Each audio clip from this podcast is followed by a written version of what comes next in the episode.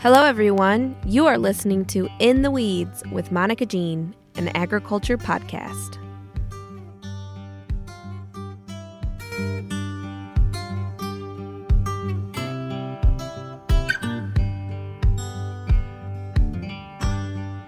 Hello, everyone. We're back here at In the Weeds, an agriculture podcast. Of course, I'm here, Monica. I'm a field crops educator for Michigan State University Extension, based out of St. John. And I have a co host here again, repeat offender, Paul Gross. And I also have I have a Canadian farmer. His name's Woody Van Arkel, and he's going to talk to us today about some of the different practices that they're doing across the border for us. Do you want to go ahead and introduce yourself, Paul? I, I sure would. I'm a I'm an educator in uh, for extension in, in Isabella County, and I'm I'm really actually happy to have Woody here with us today because I've known Woody probably now for ten years plus or minus through the Midwest Cover Crop Council. But you know, one of the things I and he's probably not going to agree with me or he's going to laugh or make fun of me, but you know, I always look forward to going to meetings that Woody's at because Woody's very thought provoking. Uh, very thoughtful, very innovative, and, and I always feel like I learn things when uh, when I'm around Woody. So we're we got him here, so we're going to try to peel back a little bit of the uh, the onion and see what uh, makes Woody tick. What stinks? makes Woody makes Woody tick. Uh, some of his thoughts on innovation and some of the innovative things that he does on the farm. So Woody, would you like to introduce yourself, please? So yes, I'm I'm Woody Van Arkel. Uh, my real name is actually Laurent, but uh, most of the world knows me as Woody, and I'm a farmer uh, just the other side of the, the big river, as we call it, uh, in Dresden, Ontario, which is uh, about an hour out of Detroit. How'd you get your name, Woody? That was shortly after high school. A friend of mine decided that being a, of Dutch descent, that uh, wooden shoes, wooden head, wouldn't listen would fit. Oh, oh okay. There's an onion right there. Cool. Could you talk about your farm, a little bit about your rotation and the philosophy? I'm a second generation on the farm. My dad was uh, an immigrant from Holland. He bought the farm in 1961. I took it over in 1991.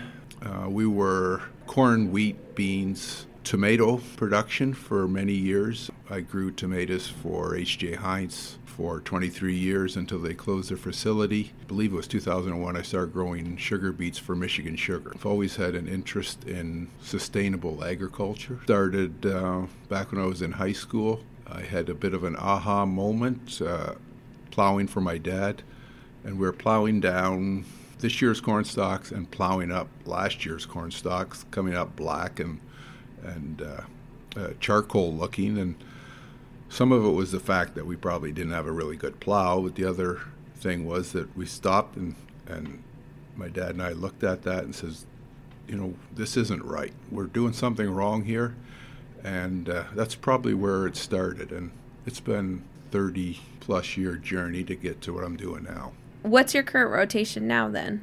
Uh, it's um, corn, soybeans, wheat, and sugar beets.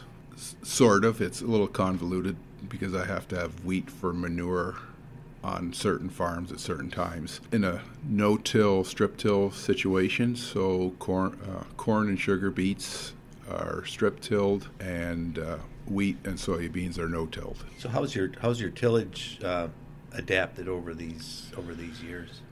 Uh, so we were, like I said, back in high school, it was full conventional tillage. Uh, we switched shortly after that to a a mulch tillage system.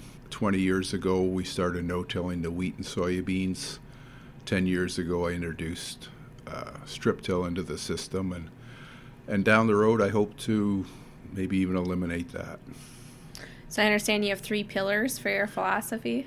Yes. So anytime I make a decision, I try to uh, filter them through these three principles. And one is that I want to keep the soil covered as much as possible. I want to have a living root system in the soil as, as long as possible, and I want to do as little soil disturbances. You, you mentioned manure, Woody. Do you have availability to manure, and how do you use it in your system? Yeah, I also have a uh, a hog finishing facility. Um, it's like gold manure. It's like gold. it, it is. uh, right now, I am I use wheat, so the manure comes out after wheat harvest, and then it's planted into a, uh, a cover crop right behind the manure application. Going down the road, I hope this year to experiment a little with side dressing manure on corn uh, and wheat. So, we wanted to talk about a little bit of the differences between um, Canada and uh, practices here in America. And I think the first point that Paul was really interested in. I was going to say your liquor's cheaper. okay, that's important. Do y'all hear that? Our liquor's cheaper. um, was what the difference in kind of the structure or maybe the political side of agriculture? You you know, if you had help with ex- you have like an extension or how does that all? So we don't have uh, university extension. Extension is, is done through our, our Ministry of Agriculture and Rural Affairs, who do work closely with university. I see that as a little bit of a, uh, a gap because I spend a lot of time talking to University of Guelph, which is our main agriculture university. I work some on research projects on the farm and, and hope to do some more in the future. Do you wish you had an extension service? Uh, from the university? Yeah. There's, Do you want me and Paul, is what I'm pretty much asking. Do you wish you had Paul's and Monica's? you, you don't ask. have to answer that. I think I can answer it for him. I t- yeah, I take Monica. I don't know about Paul. Okay. That's good. That's good. Thank you. He's too hard to pick out in the field. I'm not much taller than he is. I get lost in corn all the time. Um, and then we kind of wanted to ask because you know we're all working to do better, right? And but I know that there's got to be things you guys do better than us, and vice versa too. Is there anything that sticks out in your mind as practices on farms? You know, as traveling back and forth with Midwest cover crop and things like that, it's just I think it's a percentage of farmers is the same that hmm. do better practices. You just have more of them. Okay. Do you do you have more challenges because of uh, regulations uh, in in Canada versus that mm. we hmm. might have here? I I think we have different regulations. Uh, I know Ohio has its challenges with phosphorus applications. We're going that way. I think. Um, I think we have we each have our different regulations we have to deal with. So I don't think there's anything you may have a little more leeway one in one sector than we do, and then vice versa. So when we look at the practices that you've developed and you know failed, tried, tried again, and had had success with, are there three in mind that you've really like cradled to grave, super excited, proud of your accomplishments? And first one's kind of basic is the no-till wheat and soybeans. I it's been 20 years that I've been doing that, and I see absolutely no reason to to do any kind of tillage ahead of that. That's worked really well.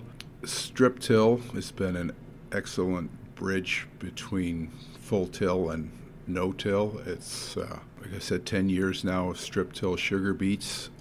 I have seen no reason to to go away from that at all. Um, the combination of strip till and cover crops which um, you know, uh, thirty percent tillage, uh, sixty or seventy percent cover crop worked really well. It's it eliminates some of the risk of plant green, a little more flexibility in the spring cover crop termination and, and planting times and things like that. So those three things have worked well. So you mentioned cover crops. When did you start incorporating cover crops in your system? Uh, so the cover crops on a very rudimentary level. I've been part of the farm for a long time, uh, mostly wind erosion control, but it, the last 15 years or so, it's becoming more more complicated or more widespread, particular for nutrient uptake. Do you want to talk a little bit about maybe cover crop species selection and you know how's that has it evolved from one to multiple?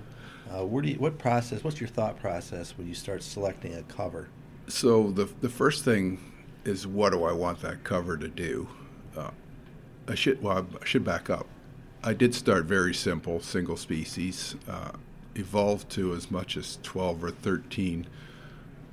I think that's a little bit of overkill. But first of all, or first off, I'd like to decide what I want the cover crop to do. Is it going to function in that scenario? How's it going to react over the winter and, and where am I putting it? Is it going to interfere with the cropping? It's not a simple, this is what I use all the time. I tend to use about a five or six species mix after manure application after wheat. Played with interseeding into corn, and that's usually a one or two species. Mm. I always like to have something that will overwinter in one form or the other. So there's roots. There's things happening. There's some. Yeah. It may be dormant, but it's still alive over the winter. Have you seen your soils change since you started being a little more proactive about putting covers in? Uh, I think the whole system approach has changed it. Uh, water infiltration, things like that. One thing I have noticed, and I'm not sure if this is a good thing or a bad thing, there's always been an issue with cornstalk residue and no-till and not going away. And what I find now is I'm having trouble keeping some of that residue. By mid July, sometimes it's gone. Hmm. Things are cycling fast, maybe faster than I'd like. So that's your biology is working pretty hard then, is that what you're. I think so. Okay. Uh, You've kind of been known to, I'm going to call it innovator. I call it lunatic fringe. Well, I, I was thinking that, but I, I'm trying to to, uh, to be very polite here to a good friend. You know, I, I, know you're trying a lot. What's one of the crazier things that you tried that you don't mm. really like to tell a lot of people about? And what'd you learn from it? I will tell you right now that I have a complete failure on a perennial cover crop strip till system to the point where I almost needed Paul's shoulder to cry on. but uh, I was just I'm trying to work towards having 30 inch cropping system with 10 or 15 or 20 inches of perennial cover crop in between that. What did you try? Uh, it was corn, perennial seeded in strips after a wheat harvest last year and went into corn this year. Species selection is something I have to figure out yet. Uh, the spacing of the perennial away from the production crop, a management system. I was uh, was mowing, but I need to have a in a row mower available when it needs to be done at all times. So I'm working on dev- uh, building one of them this winter. How many years were you hoping to get out of the perennial? I don't know yet. So is it that different from the corn alfalfa? You know, alfalfa establishment year with corn wide spaced, and then you have that alfalfa to harvest. You wouldn't, you didn't necessarily put another crop in, you know, but you you've then gotten something off the field during an alfalfa establishment, and then you have that alfalfa that you're taking tonnage off of for the next. Am I missing something? You're missing something. Oh, okay. Uh, having said that, I've been thinking about there is probably opportunities to take some forages off ahead of other crops. I intend on doing this with corn, soybeans, and wheat and I'd like, I'd really love to try sunflowers as well. So, is it going to work? I don't know. So, so would your thought be that you have those planted and then they just stay? You know, you mow them down, they grow back. You mow them down. You don't have to really put another cover crop. In. Yeah, exactly. You can keep growing grains. It's it's going to have its challenges for sure, mm-hmm. and I'm trying it both in a uh, conventional and organic scenario. What's what you're thinking about? You know, where the farm's going to be, what it's going to look like. Uh, uh, 5, 10, 15 years? I would love to have this perennial system work. Uh, hmm. Uh, I just, it's it's kind of a combination between production agriculture and, and, and a pasture. All in the same field. All in the same field, yeah. And, and uh, you know, I'm thinking about how can I incorporate some grazing into that. I'm not sure I'm ready to do that, but if somebody wanted to partner with on that, I would be open. Mm. Um, so even though you had an epic failure. You're not giving up. You really like this idea. That's well. I like to hear that I determination. Don't call it a failure. Okay. I call it expensive tuition in the school of hard knocks. All right, that's perfect. In one year, I learned a lot of things that I have to consider doing this. It, it, I thought it was going to be much simpler, but I got another thought that just came to mind. With the experience that you've had and your your willingness to change, adapt, try, experiment, what, what good advice do you have to a young farmer that's in the first third of his career? I would say be open to listening. If you're interested, be open to listening to guys that are doing it, but take your time. It took me 35 years to get from point A to where I am now. you don't need to do this overnight. Eliminate a tillage pass. Uh, start incorporating a cover crop. And once you're com- comfortable with that, move on to the next step. So it you don't have to take 35 years to do it, but maybe you know take 5 to 7 years to. That's a great place I think to end. Good note. I really appreciate getting um, a single Canadian perspective on agriculture. So, and you had to pick me. yes, thank you, Woody, for joining us, and for also coming to. We're we're here at a conference um, called Underground Innovation. So, um, thanks for coming over and for taking this opportunity with us. Thanks, Woody. Thank you.